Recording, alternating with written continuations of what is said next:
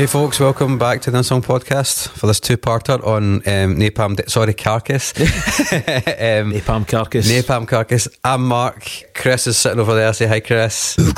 And Joe's still with us. Hi, Joe. All right. Joe McGlynn. Joe McGlynn of... Man Must Die. The metal band Man Must Die. And the podcast... And a lap of the Pods Queen podcast and the Shit You May Not Have Seen podcast. Go and check them out. Yes. There you go. So we have been, we have been sat here for seventeen years. Waiting. Waiting. And, and in that time, in that seventeen year span, it's only been a week for you, but we've aged considerably and also produced some merchandise. And you know what? I was not even about to say, and in that seventeen years, Mark had a stroke. I mean, it's entirely possible. um, yeah, so uh, that will be a, tra- a tragic element uh, in the, the story we're about to return to, uh, the story of Carcass mm. and the Heartwork album. Yeah. Uh, we left you last week at uh, Swan Song, their kind of ignominious fifth album, um, and we're just about to get into their later career. Before we get into their later career, Mark, we have stuff to punt. Yeah, so like I just said, we spent seventeen years making merchandise, so you can go to unsungpod.com forward slash merch and see some nice black metal logo t-shirts and hoodies and beanies and cups and mugs and oh, just did, all the did nice Christophe stuff. Did Christophe Szpajdel ever do the logos for Carcass? That's a good question.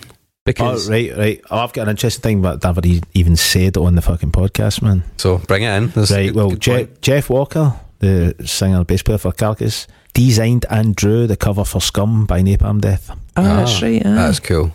There you go. We should get Jeff Walker to do a line of merch for Unsung. Can you imagine? You would so, if he wasn't such a miserable wee. Yeah, you teased. Ex- you, you teased a wee bit. So first of all, Christophe Szpajdel, the Lord of the Logos, the guy who did the logos for everything from fucking Mayhem and stuff, Dark Throne and all those guys, all and Rihanna the, and like, Rihanna and, and, and yeah. Did he do your logo? He did the logo for the Unsung That's merch. That's cool as fuck, man. You can check that shit out, including that gorgeous banana yellow hoodie with the black logo on it that we're. We just know that Weaver's going to wear. Yeah, you hook me up with some merch, man. Yeah, yeah. Much, much as and I'll pay for that shit. We, we need to hit ourselves up with some yeah, merch. Yeah, we do. So uh, we do have some customers. We, uh, we sold a fantastic enamel mug. Is that uh, what I, I I seen the order? I just didn't see what it was. Our first order of our merch, and we've got other orders, but our first order was the enamel mug. I fucking love enamel mugs. Yeah, there you go. I didn't buy it though. Perfect for jail. Perfect for jail. What do you, um, I, if you want to napalm somebody in the jail. uh, do you want to uh, just give us your, your Jeff story? Right, well, we played, uh, in fact, we, we weren't even playing with Carcass, we were playing with Exodus. We toured with Exodus, this was years ago, and we were playing a gig in London, I think it was. Anyway, so after the gig and stuff like that, you know, the, the after show party shit, and the guy who was tour managing us at the time was uh, Nick Barker, the drummer from, he was in Cradlefulf and he was also in Dimmu Borgir and all that. Really nice guy, but he's good friends with obviously the guys in Carcass Crew, do you know what I mean? Mm-hmm. I'm standing talking to to everybody, you know, everybody's there and stuff like that. There's guys for the Exodus there and fucking just sitting chilling and shit like that. Who comes walking up? Jeff Walker. So I'm like, uh, you know, I don't really get starstruck, man. Do you know, I, I'm by no means starstruck by this cunt. Yeah. But I was like, oh, there's Jeff Walker. And I was like, all right, cool. So he proceeded to kind of just like barge into the conversation and just kind of like be a complete dick. uh, not to me, but just his general vibe. Uh-huh. Um, I don't want to, I don't want to get into too much what the topics was he was talking about, but I was, I was nothing. There was nothing racist, nothing, no, like, nothing, nothing like that. No hot, no hot cancelling. No, no, no, no, no, ca- no, no, no cancelling things or anything like that. But just like, just not a nice. Like, I thought was like, this guy's a bit of a prick. Mm. Do you know what I mean? I was like, if it, and I'm looking at him going, what a fucking disappointment, man. I was like, I'm a fucking massive fan of your band. And your doesn't Ken make a bit of an apology though? See, see towards the end aye. Of the interview documentary that you can get on YouTube, he's like, well, you know, Jeff can be a bit. Aye, but see that shit, that shit doesn't fly with me, man. No, that, I see that whole I'm a prick, and I'm like, no, you're just a fucking prick. It's like it's when cunts tell you they're a prick beforehand. Aye. So by the way, I'm a bit of a prick. Well, instantly I just want to walk away from you then. Well, never having met them, but I will say that Bill and Ken, the other no, two guys, well, seem lovely, seem mm. fucking brand new. Well, that's the thing. We played again with them. Actually, it was Damnation Fest when they played Damnation. We played. They played in the, the big the big stage. We played in the stage below them, and I went up just walking about. You know what I mean? During the day before the gig opened up and stuff like that, and. Bill Steer, I was like, oh, cool Bill Steer and stuff like that. And Bill Steer's just standing about with flares on, looking, you know, looking, looking like a really nice, just looking like a really nice guy. He's just like, yeah, deadly. I turn round and who's fucking standing right in the doorway blocking it? Jeff Walker. So I walked up and I was like that. He just looked at me and I went like that. Excuse me, mate. And he just he just fucking growled at me and, and I was like, yeah, wee arsehole. Walker, Walker, cockblock. Ah, he's, yeah. a, he's, a, a, he's just not my type of dude, man. Well, Ken, good guy. Ken's a good guy, man. Sadly, sadly, uh, well, not sadly, but unfortunately, in ninety-nine, Ken suffered uh, a stroke. That was an aneurysm, wasn't it? It was, an, it was an aneurysm that led to a stroke. Was that right? Even then, after the stroke, the aneurysm was still there. That's right. So it was kind of tough, you know. It was they weren't sure. I think, was, I think he said there was an eighty percent chance of them having further problems. I, with I, wow. He was in a coma for like nine yeah. months, man. Wheelchair bound, had to learn to walk, had to learn to drum again. Mm-hmm. But um, so and that. basically happened in those interim years uh, between Swan Song and the next album. So let's get back into it. Um, as you said, seventeen years before they re- released their next recording, they did get together in two thousand seven for, I guess, playing and ah, it was just tours basically. Yeah, right? But there was there was nothing came out until Surgical Steel in twenty thirteen.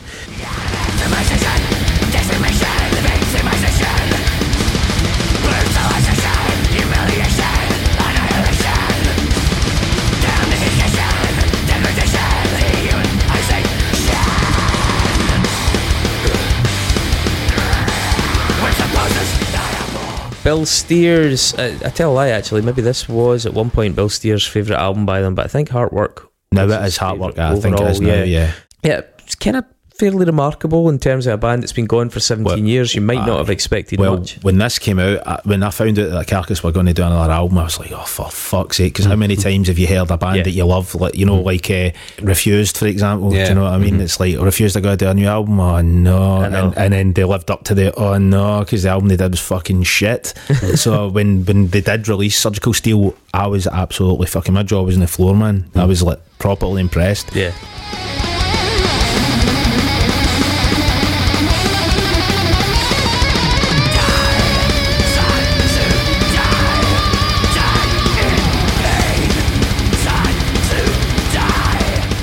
Even down to the fact that they, they managed to get that Heartwork guitar tone again. Mm-hmm.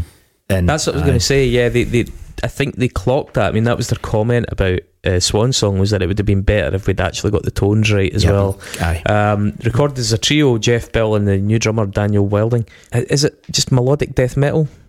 I would say so. Aye, aye. I mean, for me, Surgical Steel's like almost kind of. Uh, I know it sounds like the kind of obvious thing to say, but it does sound like the what they should have did after, after Heartwork, mm-hmm. where there is elements of the kind of rock and roll stuff on Surgical Steel mm-hmm. that's on, you know, on Swan Song, but it's not done half-assed. They've, they've crafted it better and they've kept their essential mm-hmm. kind of aggression, which they kind of lost on Swan yeah, Song. And it's kinda, you know what I mean? Again, use this word that's kind of couched in a familiar context, like absolutely.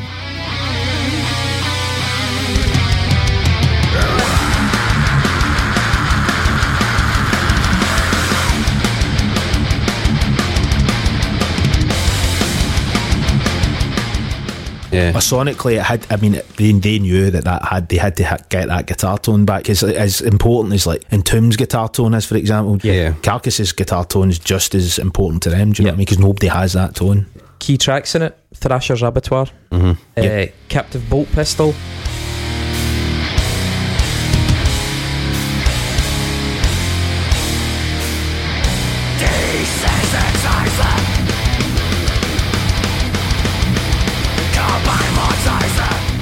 I like that song. I think it's a really good song. It sounds the vocals fucking vicious on it as well, man. It's yep. really uh, cool. Non-compliance to A S T M F eight ninety-nine twelve standard.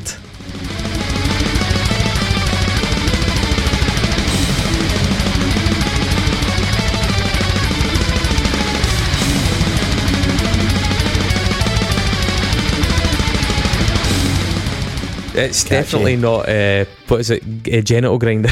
Yeah. They they kind of do that kind of weird thing with numbers in the chorus of the granulating dark satanic mouse yeah. as well.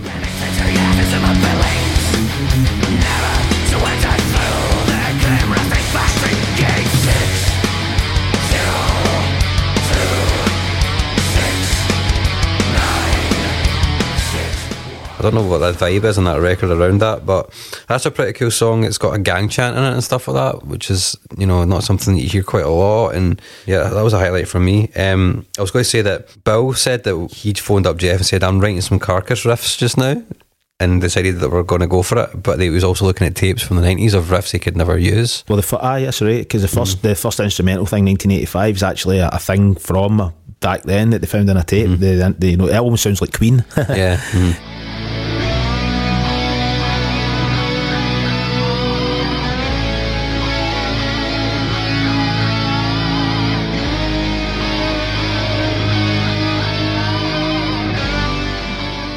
Aye, so that just you know, ties cool. in what you're saying, man. Uh, and then twenty twenty-one, uh, a full eight years later, Torn Arteries.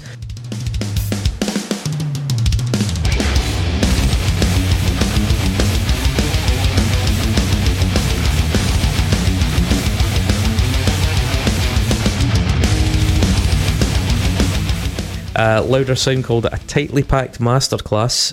I guess some of the highlights that have been mentioned in various reviews are Eleanor Rigor Mortis. Mm-hmm.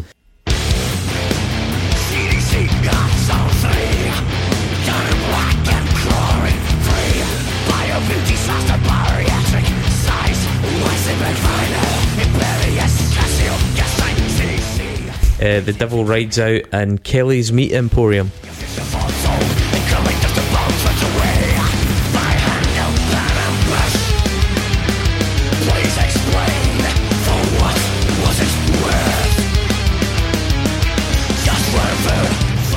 I like that song. It's got a really nice riff and it's got a really fun descending part, uh, like about two minutes, and it's got a, almost like a haunting guitar bit in, the, uh, in it as well, which it just feels like more of the same, but they're kind of playing with some of the things that maybe like At the Gates and stuff would have been doing, you know, like about way back in the day, you know. I quite like Dance of Ixtab.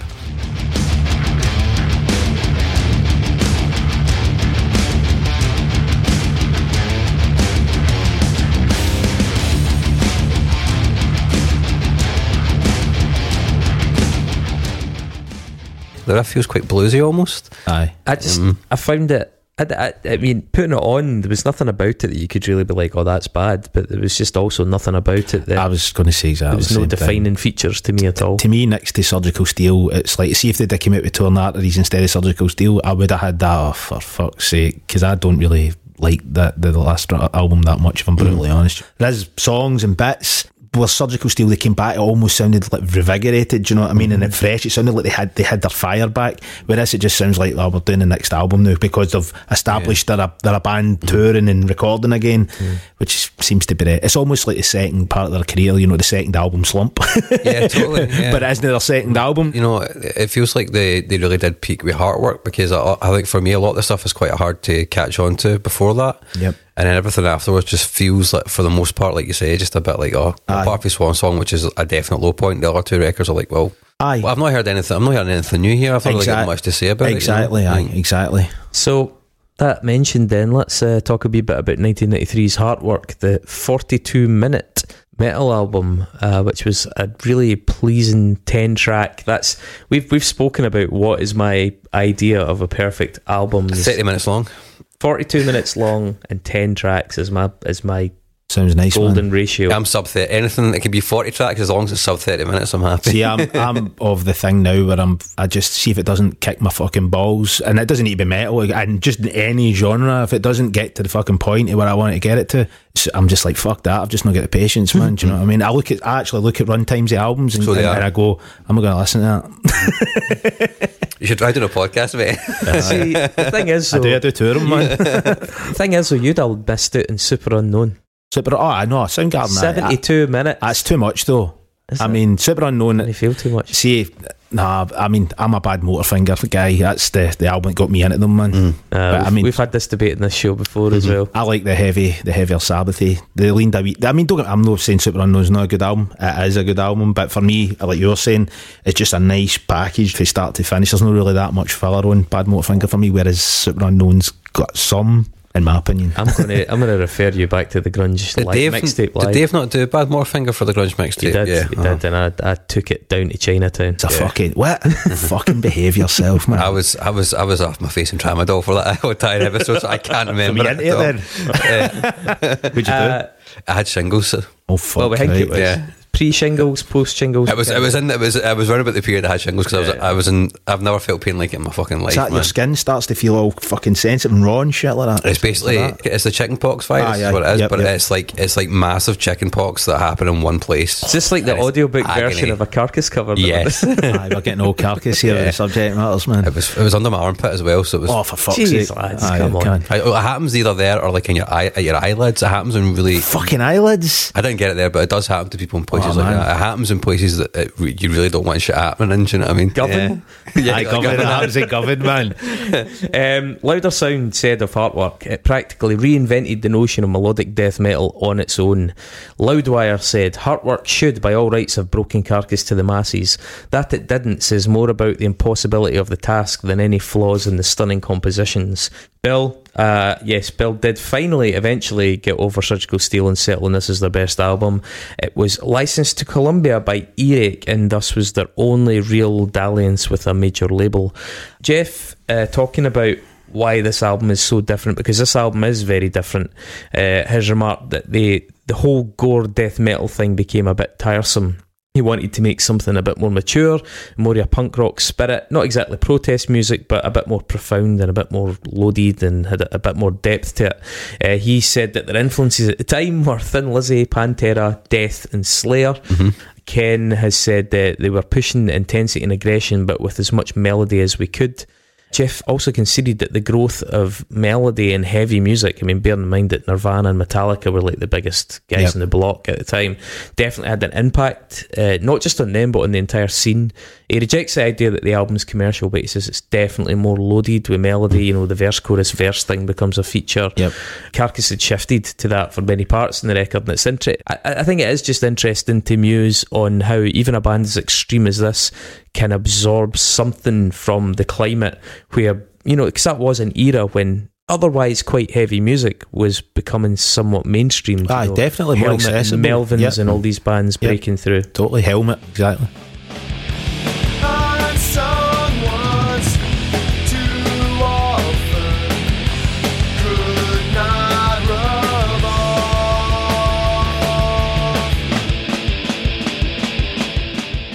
There were a lot of Swedish bands doing similar stuff to this around about the time as well. Ah, you had like Entombed. Mm-hmm. Dismember as well and stuff like that, but they were still kind of really, they didn't have the, like, the, the songwriting chops. They, like, mm-hmm. I think that's the big thing for this album for me. Mm-hmm. Is the just the level of songwriting is yeah. so it is so fucking much better than the, even the album before, and I love the album before, but that, that was something completely it's different. It's more than just riffs. Aye, it's, it, for me this record, I mean obviously we'll get into it and stuff, but for me this record, it was so fucking powerful when it came out. I mean even even by the day stands up, I was listening to the day before I came down and that, and I was just like, nothing fucking touches this, man, mm-hmm. in, in this genre of music for me anyway. You know, we've said it before that sometimes you can have an amazing bit in a song, but if it goes the wrong length, or if it's, you know, the wrong sequencing, or if the part after it goes the wrong length, and or the part before it, and you're suddenly you're drained, it doesn't matter how good that bit is, it never gets a chance to shine. And it seems like on this record, you could maybe argue that there are bits and moments all over the records that are just as good as a lot of these bits and moments. Aye, def- aye, riff-wise, aye. The way they've been constructed to make the best of each bit, the way that the track length is considered, the way yeah. that the sequencing is considered to stop you getting fatigued, absolutely. To keep you engaged, to not drag a, a riff too long so that it becomes tedious and then you tune out of the cool bit after it. It, it does. It certainly does a good job of, of reining in and maximising the, the potential of, of each of those little component mm. parts. Key to it as well is like the vibe. I mean, the artwork is somewhat iconic. The artwork was by H R. Giger. We all know H R. Giger designed the aliens in Alien, if that's your thing. It was originally supposed to be a kind of iron wheel with flesh arms and a blood infusion, but uh, just prior to the release, um, in fact I think promo copies were already out with the original artwork, a bootleg Deicide album came out called Deny the Cross, and it had the exact yep. same Giger artwork with the fleshy arms oh, and blood. Really um, so the label had contacted Giger and he actually offered them the chrome image, image instead, which is frankly much much better if you've aye, seen the other one. It's such a striking aye, yeah, album cover, um, especially that, for a death metal band. That piece was actually made in the late sixties. Ah, that's it's, right, it's aye. something that kicked around. I think one of the guys from Eric went to his house and actually saw it. And I know that Carcass actually went to... So uh, a friend of a friend, that's how they get... Initially they got uh, involved with H R. Giger.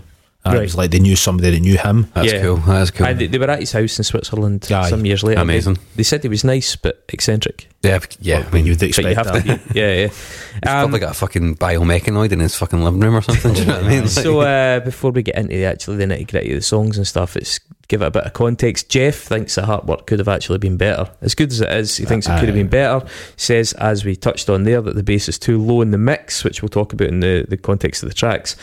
Um, he does think that Par Street Studios in Liverpool, where they recorded it, was good. It was modern, and the rooms had this had really dead acoustics, which kept everything really tightly under control. You didn't get loads of horrible bleed, because for that kind of stuff, you wanted clarity. And that's one thing that this album does have that I'll, everything else lacked, basically.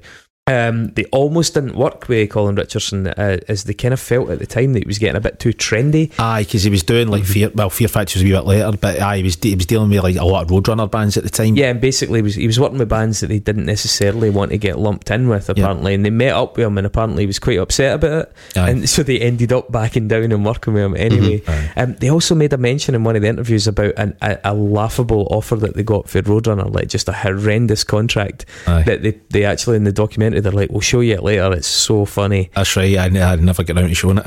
um, the guitar tone, uh, which is clearly going to be a big feature of this, owes a lot, like Bill's spoken about this, to the arrival of the P V uh, five one five zero E V H head, which fifty-one fifty was fifty-one fifty Van Halen now. Um, came out in nineteen ninety-two. Head, man. That's what my that's what my guitar player uses and has used. When I was in for False Eddie Hopes, Van Halen. Yeah, when I was in False Hopes, I had the sixty-five oh five, which is when Van Halen fucked off to another guitar company. They just made a copy of it. It's not quite, it's not quite the same, isn't it? No? Yeah, it's not quite the same. Uh, it's still, still good, still though. great, still good though. Yeah. Though yeah, so Bill says he's never heard an amp with that, or at the time had never heard an amp with that much low end and drive. That amp on every guitar take, as I understand, was double tracked with a Marshall head as a Marshall well. Anniversary head or something. Yeah, like to uh, try and make everything super it's chunky. Quadru- uh, quadrupled. It's um, two, two guitars each left and right, isn't it? And uh, yeah, and Bill said he remembered at the time uh, that the album got a quote frosty initial reception, mm-hmm. and pretty much everywhere he went, he got negative feedback from fans, and they just thought they had totally fucked up. Aye, at the time, aye. Yep, they're old school fans anyway. Mm. Bill says that they were just really excited to go in a more straight ahead direction. The stuff they were working on before the record was a lot more classic rock era feeling, and they were like, we were just excited to try and do that. And he came to us at the Surgical Steel, because the, the interview he did with Vice was, was then, and he's like, the thing I loved the most about this record compared to Surgical Steel, which he thought was the best at that time, is like the analogue guitar sound is just tremendous, and it is, you know, it's, it's pretty special, the guitars on this record. Aye. Doing a wee tour of the tracks then, um, mm. Buried Dreams.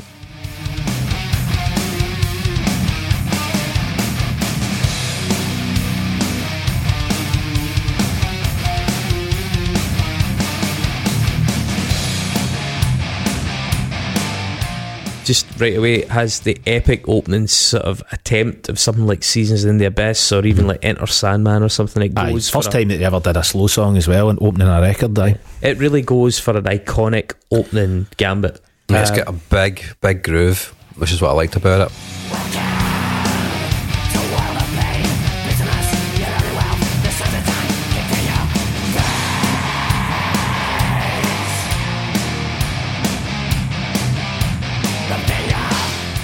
Even the vocal production and the sound of it feels more accessible. Oh. So I, I could understand why people were saying you're selling out, because you sound a little bit more polished and clean. But, but at, at the time, I mean, when this when this came out, I mean, an extreme metal band to sound that good, mm. uh, that's why it was so like fucking hell. Up to that, you had like bands like Deicide, which whose records sounded good for what they were doing, and Cannibal Corpse almost sounded like, dare I say, Metallica level fucking production for death metal. Do you know, I'm not saying it sounds like the Black Album, but you know what I mean, that sort of vibe yeah, where yeah. It, the guitars are fucking layered, they're massive, the, like you're saying, the vocals actually sound produced, they sound in the music, they don't mm. sound outside the music. And even the drums production, I mean, the drums sound fucking massive for this record. Yeah. Do you know just what I mean? In terms of selling out, though, I mean, it's obviously bullshit. That's just a fucking meathead. Yeah. Sh- that's just meathead shit. Yeah, man. But there's the thing is, as soon as he starts singing in the song, you know that it immediately has a ceiling on it that even the likes of Slayer, but certainly Metallica, didn't have, because the style of singing is inherently going to limit its appeal. Oh, one hundred percent. And I don't mean in metal circles it's normal, but what I mean is that crossover mm-hmm. mainstream potential that bands like Metallica and even Slayer and stuff like that had. This doesn't have. have, because that style of singing is far too much of an acquired taste. Absolutely. As good as it's, you know, as well as it's done and as well as it's captured.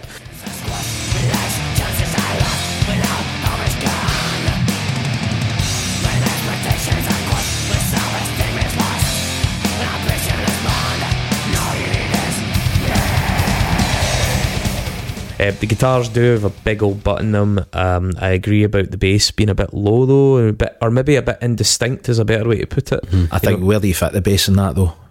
Yeah, that's true. That's true. There's a lot of things, jo- a lot aye. of frequencies getting taken up by aye, the size by the of guitars, the guitars. Aye, totally. Um, when the solo comes in, I think the, the song acquires a sort of template metal quality to it.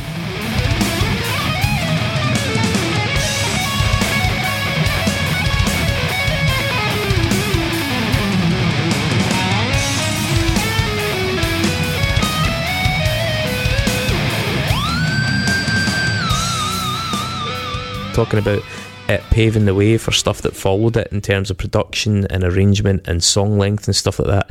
You can hear just a lot of boxes being ticked by future bands in terms ah, of yeah. and, and the level of playing from like Bill Steer and Mike Hammett from the album before to this. I mean, the actual lead playing, I mean, besides the rhythm playing being as complex as, I mean, because this album's still really complex, like the rhythm work's fucking insane, but the lead work's so tasteful, man. It's a lot of, obviously, Bill being a big, you know, coming for the classic rock thing, there's a, there, he manages to somehow keep that soulful thing that sometimes gets lost in a lot of metal mm-hmm. guitar solos, but just becomes fast as fuck for the sake of being yeah. fast as fuck. It's back Whereas, to that classic rock influence, yeah, you know. I totally, there's That's, a lot of vibrato mm-hmm. and, and shit, you know. I mean, I remember being absolutely fucking blown away by the guitar playing in this yeah. record. You've actually hit on something which I think is quite important to, to recognise about metal lead guitar playing, particularly guitar solos, is it lacks feel, feeling, which can, you can slag like your Guns N' Roses and all the bands and your Aerosmiths and all that oh, I, I all exactly. day long, Chris would, but yeah, I'll do it if you but the, the one thing that the players, these great players, always have is bags of personality and feeling in their playing, which a lot of the, even the fastest fucking metal guitar players just can't do. Well, but I may I mean mm. uh, going back to Queen but I Bill Steer said that he was a massive influence on him. You can, you can actually hear it all over this fucking album. mm. So I uh, like to say there's very few metal bands that, that can do that, like you feel the solo almost. I always think of Bill Steer, don't fucking laugh at me, but I always think I'm almost like a kind of Dave Gilmour death metal. But I, I feel the solo. I, I don't just go right, there's the solo, and the, stru- the structure is fucking amazing, the solos yeah. as well. Where I really got into this album was in the first minute or so of Carnal Forge's second track. Oh, belter, I, fucking belter yeah. I definitely much prefer this approach.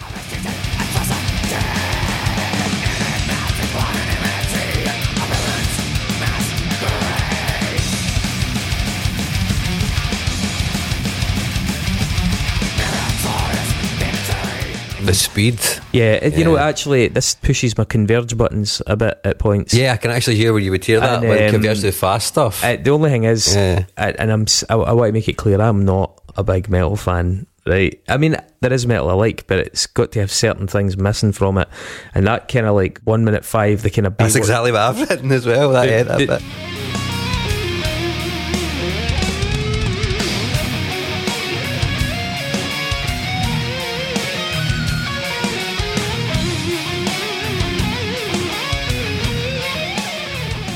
The Baywatch metal fucking totally, man, that yeah. comes in, man. Yeah. I'm just like, nah, man. I'm fucking out. behave, and man. The rampa- it's brilliant, man. It's the, fucking brilliant. The rampaging solo thing as well. See, that's that's the part of metal that doesn't speak to me at all, because it, it's it's a bit larpy, it's mm. a bit roleplay to me, and I, I like the really po-faced fucking go for it sort of intense. I like stuff. That as well, it's, man. Yeah, it's interesting you mention that though, because uh, a player who has a lot of feel and who does remind me a lot of eighties guitar players is uh, Stephen Broderick from Cave-In. His lead guitar lines. Oh, Brodsky. Brodsky, yeah. You're too, mu- Justin too much Broderick Justin, and him too much Justin Broderick. Like. But like he's got the he's got the exact same like sensibilities as a guitar player to to kind of channel that cheesy eighties energy, mm-hmm. you know, which I think it lends itself to a certain kind of feeling. A feeling which I happen to like.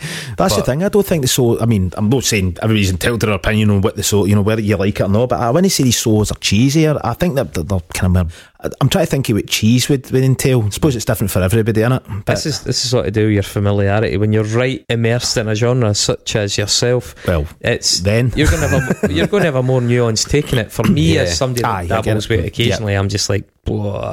If it's not your thing, it's not your thing, man. When I when I asked you earlier on about how modern it sounds, like there's so many metalcore bands that are just that they're play they're doing the exact same tricks on guitar and using the exact same songwriting structures. Yep, and Killswitch Engage being yeah, the fucking prime the, the biggest one, yeah. But all those kind of bands, and even the deathcore bands and the bands that have like escaped metalcore, they're still the bands, the big bands that escaped metalcore are now fucking hair metal bands now, because that's the trajectory of if to take this to its next logical extreme. Yeah, if you're going to do guitar parts like this and you keep going more melodic, then that's that's where you end up. Aye, that happened to yeah. like um, Atreyu. You remember yeah. them? Mm-hmm. They started off as like a metalcore band, and they, yeah. they went the full Motley Crue. Mm. And uh, it was the other one, Avenged Sevenfold. Avenged Sevenfold, they, yep. They, I mean, they, mm-hmm. their second track, I think it was, was actually all right mm-hmm. at the time. I mean, you listen to it now and you're like, fuck. Yeah, we know, did man. we did that a couple of years ago. Aye, because I, I remember doing the same thing. I was like, I'll go back and listen. I remember that record actually being all right, and I was kind of like, yeah. yeah. But aye, but aye, same sort of thing. They became a cock rock band. You yeah, can imagine those steps in those directions starting as like a wee joke in the practice room, mm-hmm. you know, just as you're warming up, someone's going do do do. Ah, exactly. Actually, the best fucking example of it is Parkway Drive.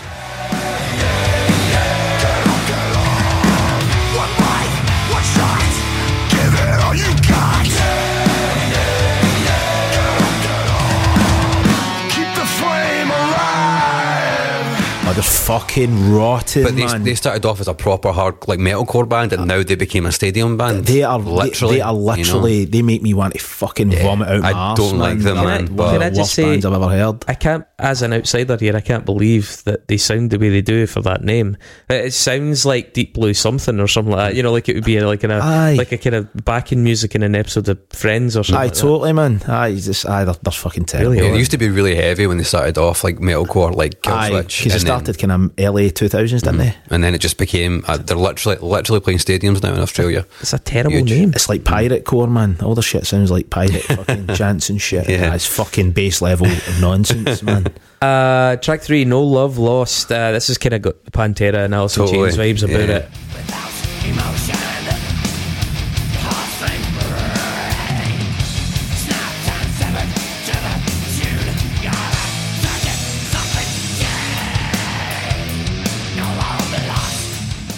I think sonically as well, just in terms of the tones as well.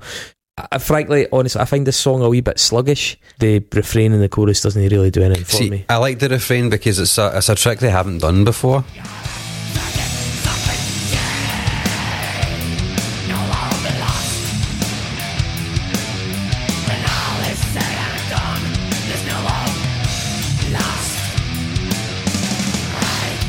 Thinking about songwriting at a deeper level, and it does make it almost catchy as a result, which is Aye. fresh for them, I think. I, I, I agree. I mean, I mean, you're talking to me here, right? I'm, I'm not going to say anything bad about this record, right? But I get where you're coming from. If you're comparing it to the other songs on the record, it's, it's probably the weakest song on the record, mm-hmm. but I still...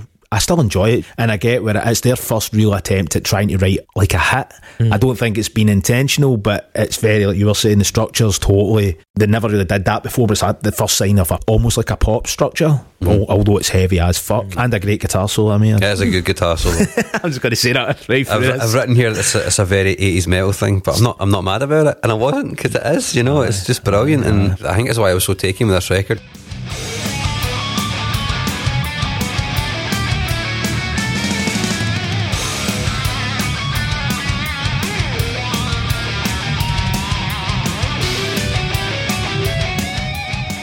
That's the kind of shit I like about At the Gates as well. It's like the yeah. outrageous guitars, which is just me all over. See, I'm going to I'm going to piss probably. I don't know what you think about it. Obviously, you're kind of saying. You're like, I, I remember when At the Gates, when Slaughter of the Soul came out, right? Because Slaughter of the Soul came out around about like, nineteen ninety-four or ninety-five. I was like a year after Heartwork.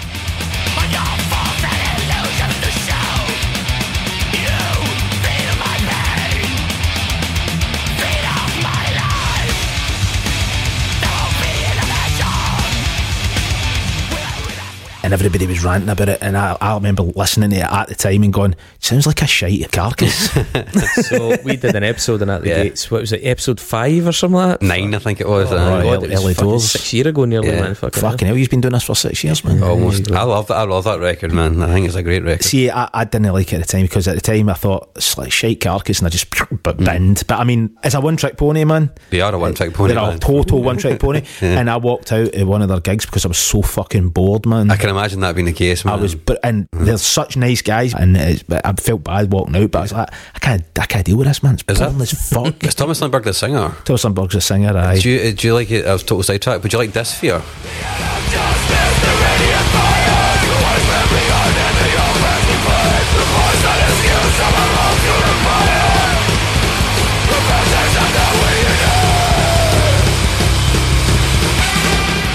They were alright, aye. I, I think they're really you, good. You ever heard Skit System? He's, no. he's uh, that was a band he was in before he was in uh, At the Gates. They're like a kind of crust band. Check them out.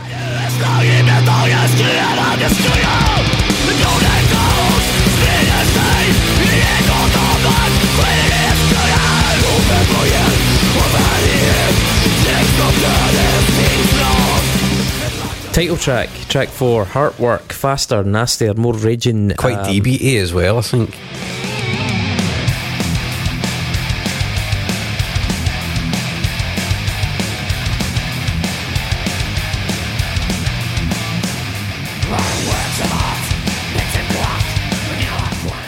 Harmonised guitars uh, kind of soften it all up a bit for me, though.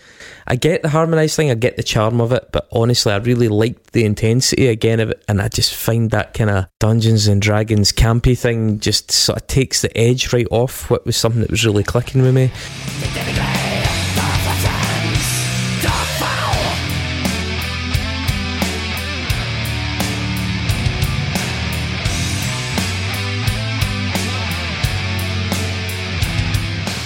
The, the riff at uh, one minute is great. I wish they would stop slowing those kind of moments down. Luckily, once that kicks in, this this track kind of maintains its, its pace a lot more. Mm. Um, I think it's, it's also got another example of them almost doing a kind of commercial runtime and structure. Oh, yeah. Like yep. the, the shape of this song Aye. Is something that you could have imagined Aye. At pop metal. I don't, I'm not saying it's pop metal. But, but the chorus reminds me of early Metallica. You know, aye, but they rang out chords. Yeah, it's yeah. very kind of like Injustice for All type shit, mm. where they, they would ring out the chords.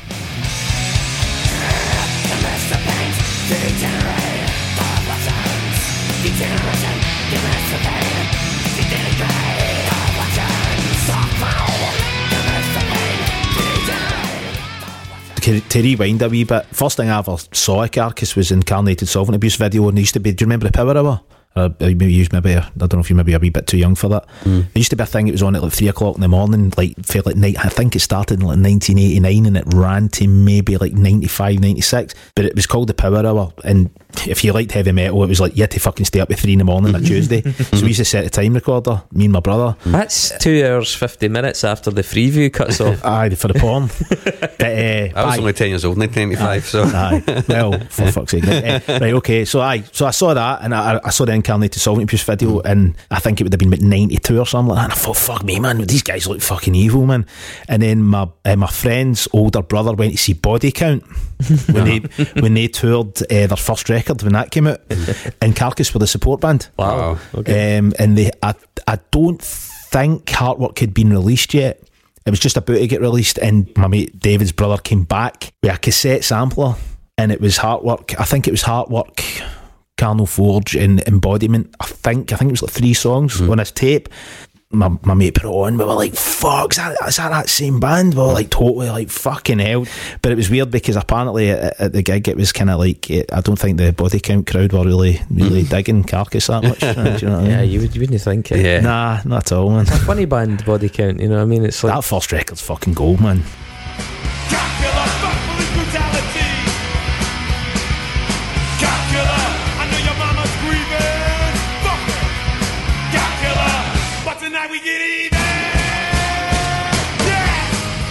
You had to, I think you had to be there at the time, man. I mean, it's no, it's no good. But is that the one with Evil Dick? Aye, and Cop Killer and all that on it. Yeah. Aye. I've still got the one, the original one with Cop Killer, because they actually took yes. them all back and then I cut that off right, it, yeah. man. Aye. Uh, back, back to this song, by the way, the, the double track vocals. I think that's when both I think Bill's on this one as well with no Bill no, doesn't sing anything on this, man. Well, basically the vocals double tracked and it makes it sound quite beefy in certain places, and I like the blast beat at the end as well. It's just uh, is this an Heartwork you're talking about? Yeah, Heartwork, yeah. I, I mean I've again, it's come at me, man. I, I fucking love this, right? um, I love all of it, man. But again, confession here, man. I'm a I'm an Iron Maiden fan, but listen, like I'm only Maiden, an Iron Maiden fan to a point, right? I don't I, I don't give a fuck about anything after like nineteen ninety, right? Yeah, I don't give a same. fuck. I yeah. love everything for Iron Maiden right up to like Seventh Son and Seventh Son, right? That's my Iron Maiden, right? So yeah. I like harmonies and shit, right? But I only like Iron Maiden, Queen, and Carcass doing them. Most other bands doing them, I'm like, get that to fuck. Mm-hmm. I'm not into that. But going back to the song, uh, the, the harmonies are fuck. I think are fucking great, man. You know what I mean? And that, see the middle, the middle eight section, the and it does the cymbal, does the wee, you know, the bottom top, there's yeah. this wee cymbal kind of thing.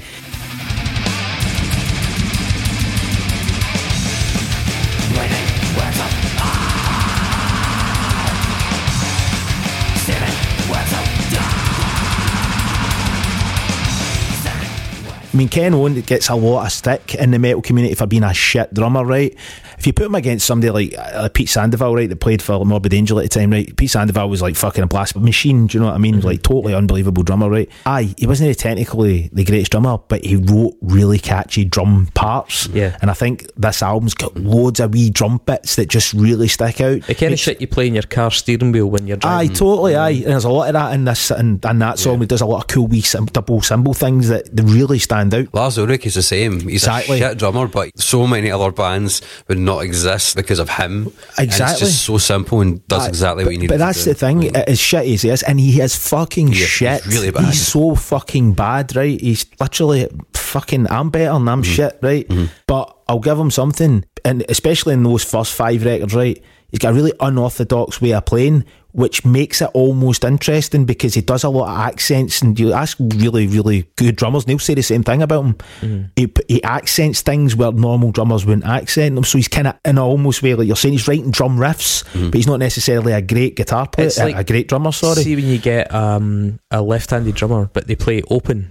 Aye, like uh, Mike Borden for, aye, for Faith No More. And you end up with really odd sort of aye, top, totally. tom flams and stuff like that. Absolutely. Because their arms are set up and positioned aye. in ways that actually, when you then try and get a right-handed drummer to do it, it can be quite hard to translate. Absolutely, aye, one hundred percent. And um, would you call him as well, um, Sonic Youth, um, that Thurston Moore, I mean, he was... Not a good Steve not a, Shelley is that the drummer in Sonic, aye, Sonic Youth, I think. Not a good guitar player by any stretch. Oh, I mean, he would tell you that himself. He's fucking not a good guitar player, but did a lot of unorthodox shit. Alright, so we're talking I, guitar. I, I, I, guitar, sorry. I'm just going back to that sort of thing. But I like. I'm just saying that you, you know, you don't need to be the most technically proficient person to be have your own style and, and make shit cool for the want of a better way to put it. Do you know what I mean? Uh, Embodiment, the fifth track. Uh, this is proper like sleeveless t-shirt metal, isn't it? Totally. Aye.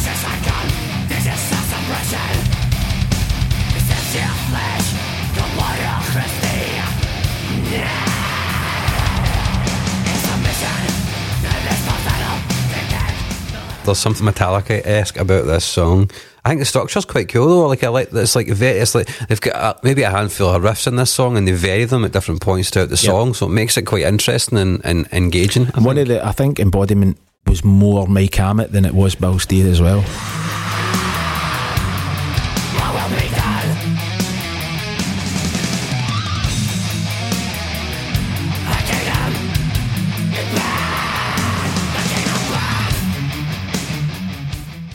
I'm not saying that's because of that, that it's like, like kind of cheesy or whatever. I don't think that, but, but I think he had more to do with that one than Bill did. It feels a bit hypnotic because of how long it is as well. And that's one of the longer same, kind of tracks, yeah, aye. The same kind of cycle of riffs in different ways. Mm-hmm. Uh, this Mortal Coil, the sixth one, has got some really triumphant victory galloping chops in it, doesn't it? it?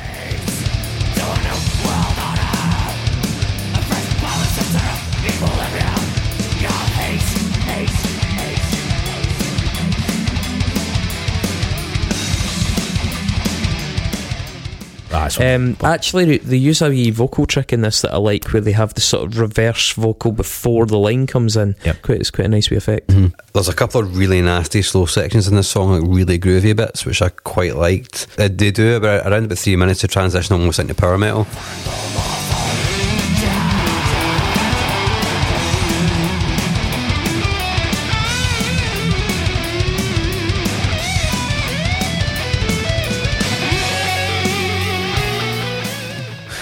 which again I'm not mad about because the guitars are doing some fucking crazy melodic stuff. Aye, and it's tuned to fucking B. Yeah, totally. Yeah. uh, this other track, Arbeit macht Fleisch, which I'm guessing is work makes you flesh. Aye, I think it was it was it was Arbeit macht Frei. Aye, the thing, thing in the Auschwitz. Mark. Auschwitz. Aye, yeah. Auschwitz. Aye.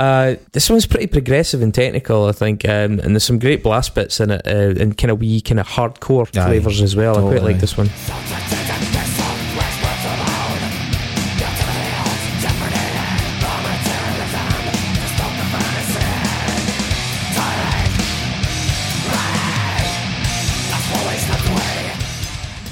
Yeah, there's a chugging riff with arpeggios in it towards the end, which is really fucking nice, man.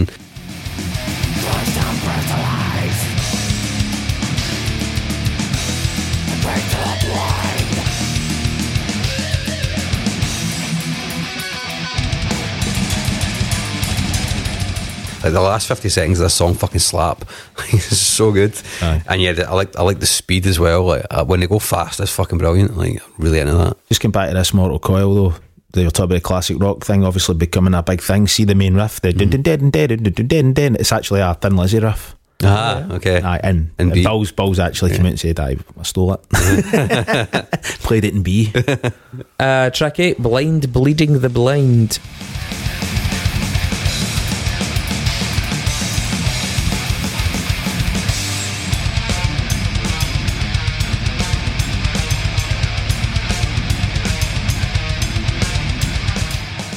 Really cool initial riff in this one, yeah. And it's followed by that sick dropout thing that mm-hmm. they do.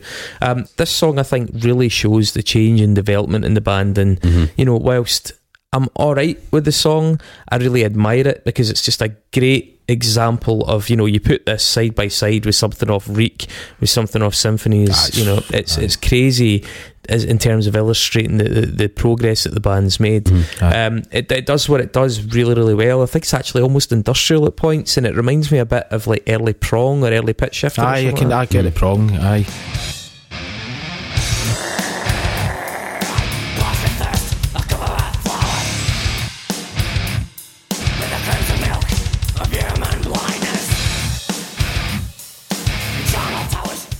Kind of surprised you like this because there's a really fucking Slayer-esque uh, guitar there trade is. Off in this, man. Yeah. They, they both I trade feel, off, uh-huh. but it's fucking it's yeah. so well done, man.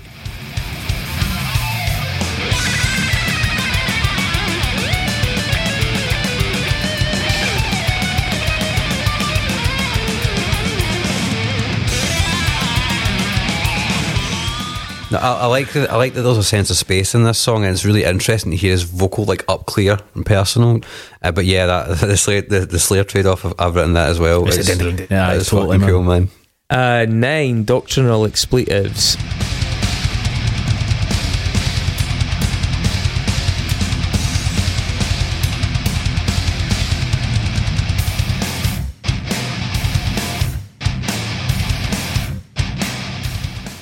Starts fucking huge. The way this starts, I think, is the way that Mastodon wanted to sound. You know what I mean? Well, I have actually heard that Brett Hines cunt say that Carcass were, a, were an influence, actually. Absolutely, and this this tune just comes out the gates the way I think Mastodon wanted mm-hmm. to come out the gates. Aye. It's really expansive. Um, the dropouts in it are really tight and really catchy.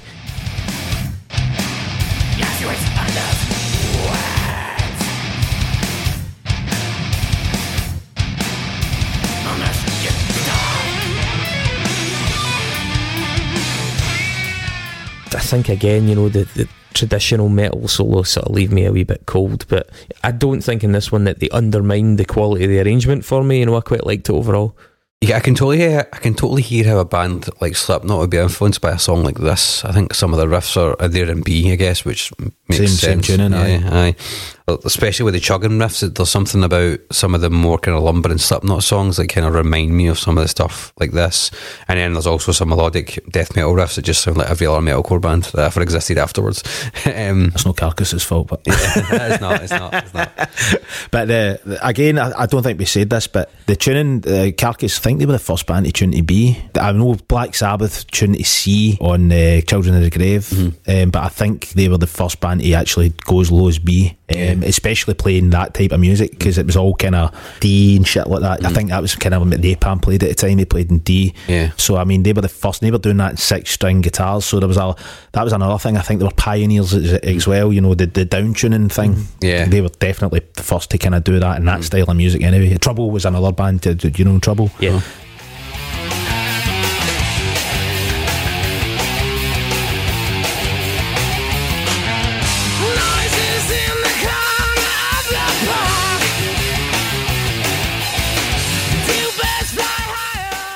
Aye, Trouble. They, they, they were playing doomier, kind of Sabbathy type shit. Mm-hmm. That's interesting. Because all the all the classic bands, I say classic, like Metallica, Slayer, Megadeth, were all playing in E or E flat. You know, aye, E flat. Slayer was E mm-hmm. flat. Aye, aye, totally. Uh, then the tenth track, Death Certificate.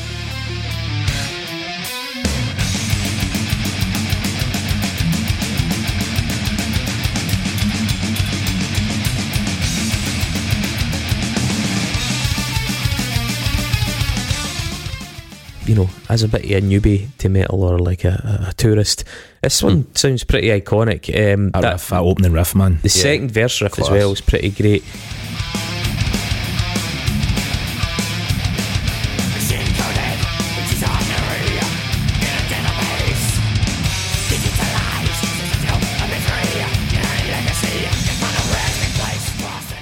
There's a lyric in this, by the way. I'm going to try and cut it into the here.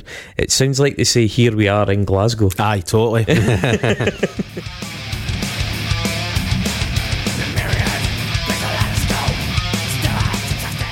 Glasgow. Um, but yeah, it's suitably epic, and it's got a really righteous ending in this it's one. It's got a beatdown well. At the end.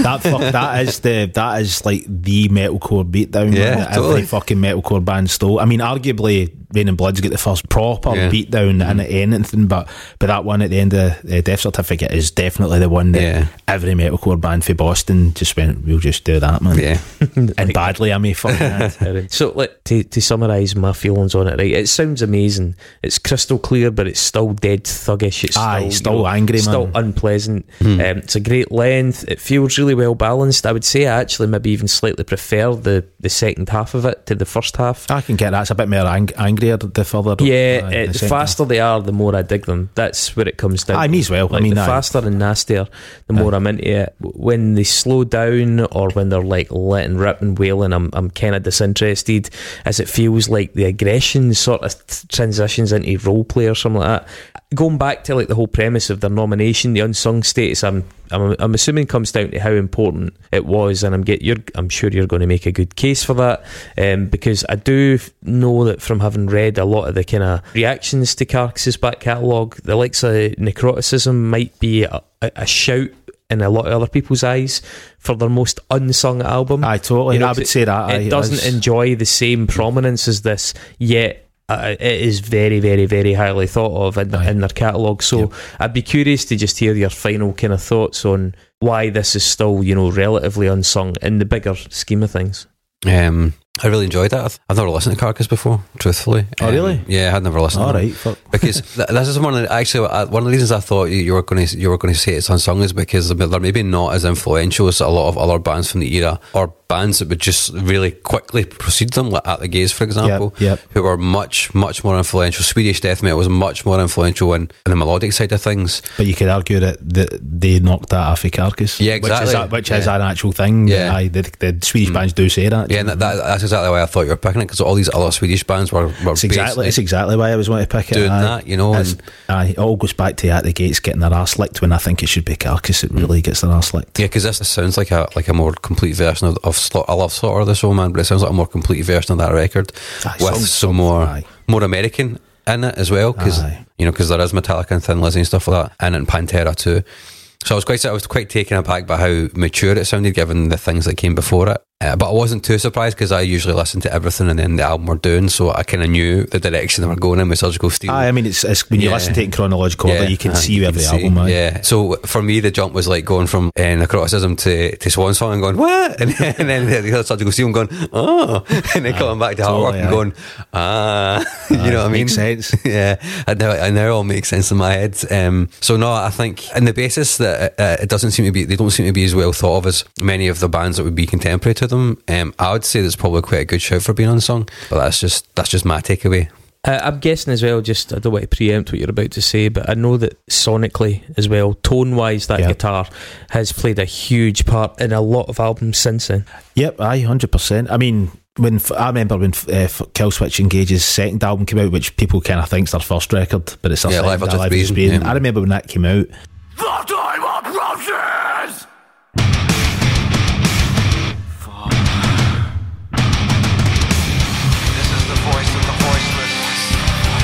By making choices after persecution and delusion. I love that record.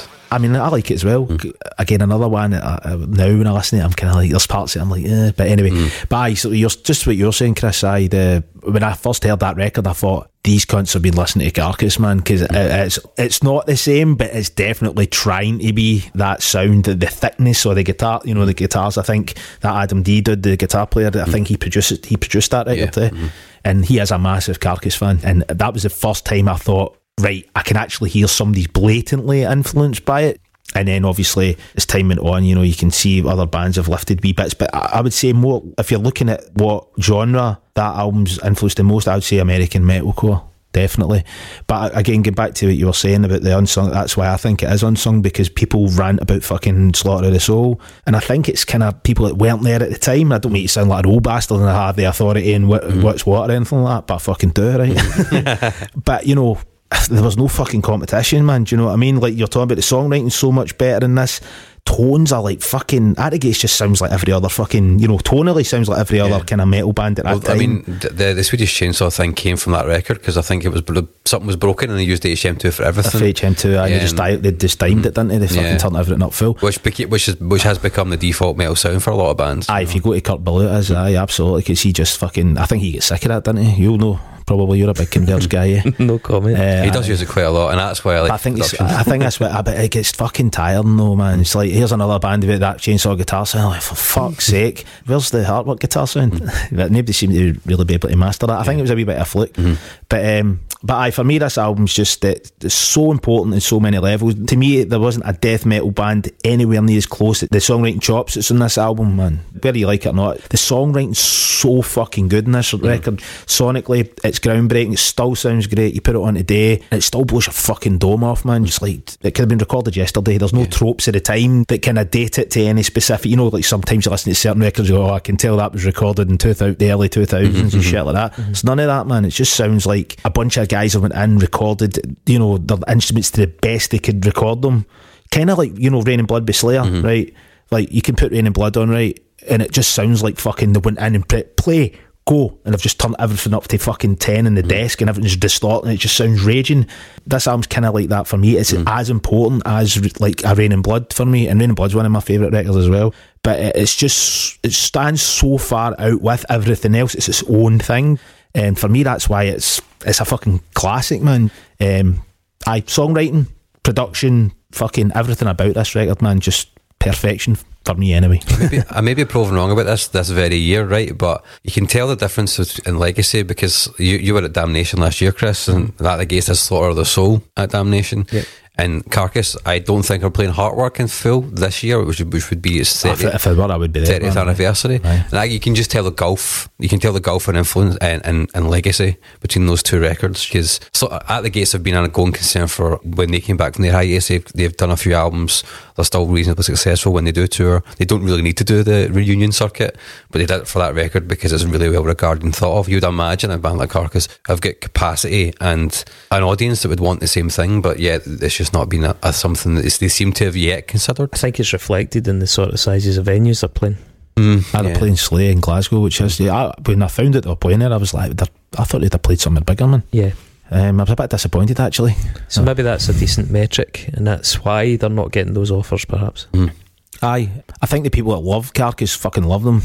But again, every album has their own their own fan base, because there's guys that love the first record for the noise that's element. Maybe it that's it's maybe it's the fact that fragmented. There's eras, because this is when I spoke to my friend Rick about this as well. He said his Carcass friends tend to break down into eras. Yep, totally. There's a group that are era one, there's a group that are era three, that yep. kind of thing, you know. Absolutely. And that, like you said, that could play into why it's kind of, you'll get guys going, ah, you know, I think I think everything's shite, you know, after fucking sickness, uh, symphonies of sickness, yeah. you know, all that kind of shit. So, you know, know what I mean? Maybe you're like At the Gates don't have quite as that a big a divide in their fan base. You ah, know no, totally. But the bravery for Carcass, you've got, you know, they were, that's a brave fucking band, man. And I just, you know, whether I liked album Swan Song or whatever it came after, I, I respect it. Do you know what I mean? Because that's, I would rather a band did that than stayed safe and did the same fucking record. Yeah, I think the Swan Song blip aside as well, one of the reasons their albums sound so different is because they were so transparently evolving as musicians. Yep. They could barely fucking play as a band in the first record, and, by the time, and then yep. they get incredibly technically good by the later records. You know, a lot of the other bands arrive much more fully formed. Not mm. that I'm saying they don't develop, but they, yep. they are at a certain higher starting point. Ah, totally. And so there's less of a curve on their on their development. Because, they, aye. And so mm. therefore more of a consistent sound, more of a consistent identity. Carcass were like going from being fucking amateurs yep. to being like top of the, the, the game. Absolutely. You know, across the course of only Five, five years, records, man. Really, I mean, that's fucking. I mean? That's. Yeah. I mean, you you don't really normally see that level of fucking genius, if you want to call it that. Maybe that's a bit an extreme way to put it. But for example, like Queen, again, go back to Queen, right? Because I'm just going to have them back to Queen. You look at their first record came out in nineteen seventy-three. Then their second record came out in seventy-four. Then they did another album in seventy-four, and that was what it was like back then. Like it was Beach like Boys boom, as well, boom, boom, like boom. Four albums aye, in a year. Exactly, Beatles as well, whether you like them or not. Album, album, album with no gaps. So you're getting that journey, but it's the evolution. It's the fucking look at when they started their recording career to maybe like for the Beatles it was like eight years recording or something like that. I mean, it's unfucking believable, really, when you consider what they started and what they ended up. I wonder if their legacy would have been cemented if they were actually around when the metalcore bands were getting big in the early oh, two thousands. Well, that's the thing. If they hadn't jacked it after Swan Song, like you're saying, they kept going, they would be held up more, I think, definitely, because I think that seventeen year hiatus kind of did damage that damage them in a way. Mm. But in some ways I was kind of happy that they kind of kind of like Dillinger Escape Plan. Yeah, just calling uh, it. I, I like that. I like when a band just goes, right, we're fucking done. It's like we've said everything we're going to say. If we continue to keep going, we're just going to keep rehashing the same shit. And I think Carcass were pretty conscious of that when they were recording the last, that last record. Mm. Uh, they were just like, oh, where do we go for here, sort of thing. Well, Joe, it's a really good shout, and it's a band that I'm glad we covered. And even though it's, you know, it's no one that's going to be getting heavy rotation in my house, I can mm-hmm. tell from his big smiley face that Mark was dead into it. I was dead into yeah, it. At least somebody's into it. He gets to see the approval. I'm glad you liked it, man. Uh, so that leaves one there, order of business. Yes. The Nexus. It sure does.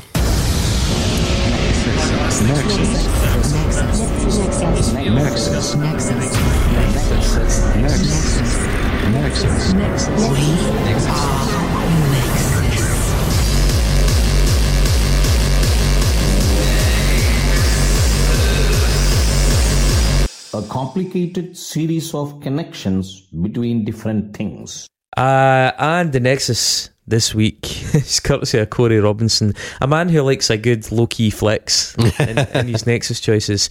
So we pulled from the tub Ivan Dmitrievich Sirko, uh, seventeenth century Ukrainian general. Uh, yeah. Is that right, Mark? Yeah, is that, he was, I think... Born in sixteen eighty. Something to do with Zap- Zaporizhian. He was in and around there, I think. Yeah, so. That's right. Yeah. So we are going to get from Carcass to that fella.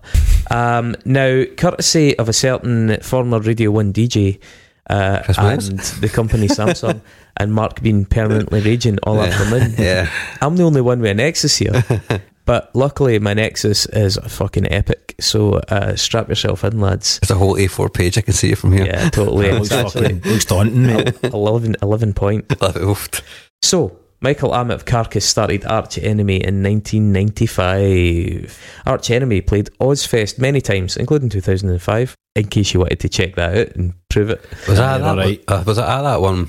I went to the one where Ozzy headlined and System of a Down played as well. Where was that? In Tool. Ozfest. I think that was two thousand four, maybe. The last Ozfest I went, it was nineteen ninety-six. I have a feeling that um, Arch Enemy played four as well. Mm-hmm. Uh, anyway, so Ozfest, Ozzy Osbourne, obviously. Ozzy Osbourne's guitarist on Blizzard of Oz was Randy Rhoads. Uh, Randy Rhoads once taught a ten-year-old girl called Janet Robin guitar. Uh, Janet Robin was a member of a pop metal act called Precious Metal that formed in the mid-eighties uh, in the States and never quite got really famous.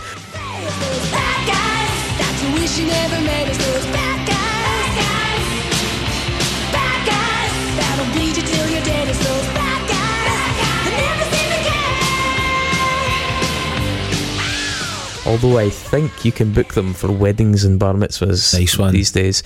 Wow. In nineteen eighty-nine, Precious Metal recruited just some random dude called Donald Trump for a music video. uh, he initially said he would do it for ten grand, which he was going to give to charity. Because he pocketed because he's a cunt. That's the kind of smashing guy he is. So um, you've, you've managed to get Nazis in it already. Aye, exactly. Um, so Donald Trump did the video, but when he heard that M T V was pretty interested in it, he decided he wanted two hundred fifty grand. His fee grand. went up. His fee went up. Of course it did. Of two hundred fifty course it did. Grand. He really is a subhuman bastard, isn't yeah. he? Um, which the band couldn't afford, so they had to reshoot the video with a Trump double, and it oh, obviously what a and shame, it, and it flopped. So I was thinking about this. It must be so fucking weird to be that band and know that they could probably have ended up quite fucking famous. I know. Uh. If Donald Trump hadn't put his fee up by a factor of fucking twenty-five. Um, one of the many members of Donald Trump's orbit uh, in recent years to be convicted and jailed was his original campaign manager in twenty sixteen, or twenty fifteen actually, uh, Paul Manafort. Mm-hmm. Right.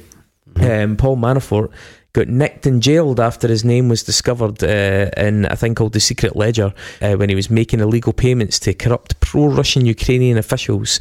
Um, that Secret Ledger was recovered for the home of ex-Ukrainian Prosecutor General Viktor Pshonka after Viktor Yanukovych and all of his senior staff crew had fled. Do you remember the Maidan? The Maidan, ah, yeah, yeah, yeah, yeah, yeah, yeah. So yeah, basically they all bolted because they were going to get lynched, mm-hmm. and... Uh, that left their homes unguarded. A good day so, for democracy uh, in that part of the world. Yeah, well, that ledger was found in the home of Viktor Pshonka by members of Right Sector after they entered the abandoned premises. Right Sector has a strange and ignominious, and I would suggest quite frustrating history. Um, at one point, the group were literally named more often in Russian T V than Putin's own United Russia Party. Such was the level of propaganda surrounding them. They serve basically as the ideal object of Putin's far-right fantasies about Ukraine. You know, there's stories of them are spun to justify the imperial land mm. grab that actually lies behind Russia's twenty fourteen annexation and then subsequent twenty twenty-two. How are they related to the Azov Battalion? Are they?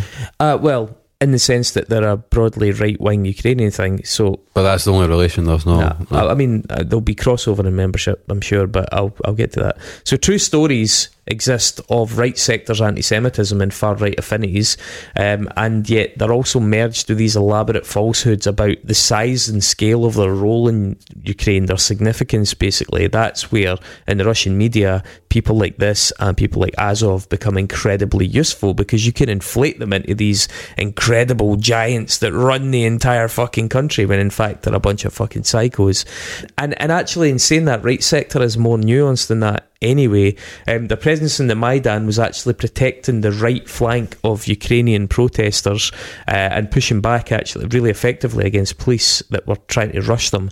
So they actually became somewhat revered for protecting the crowd in mm. that context. However, that was then sullied by accounts of them handing out far-right propaganda on the square during the protest, and obviously it was a, it was a long, protracted thing.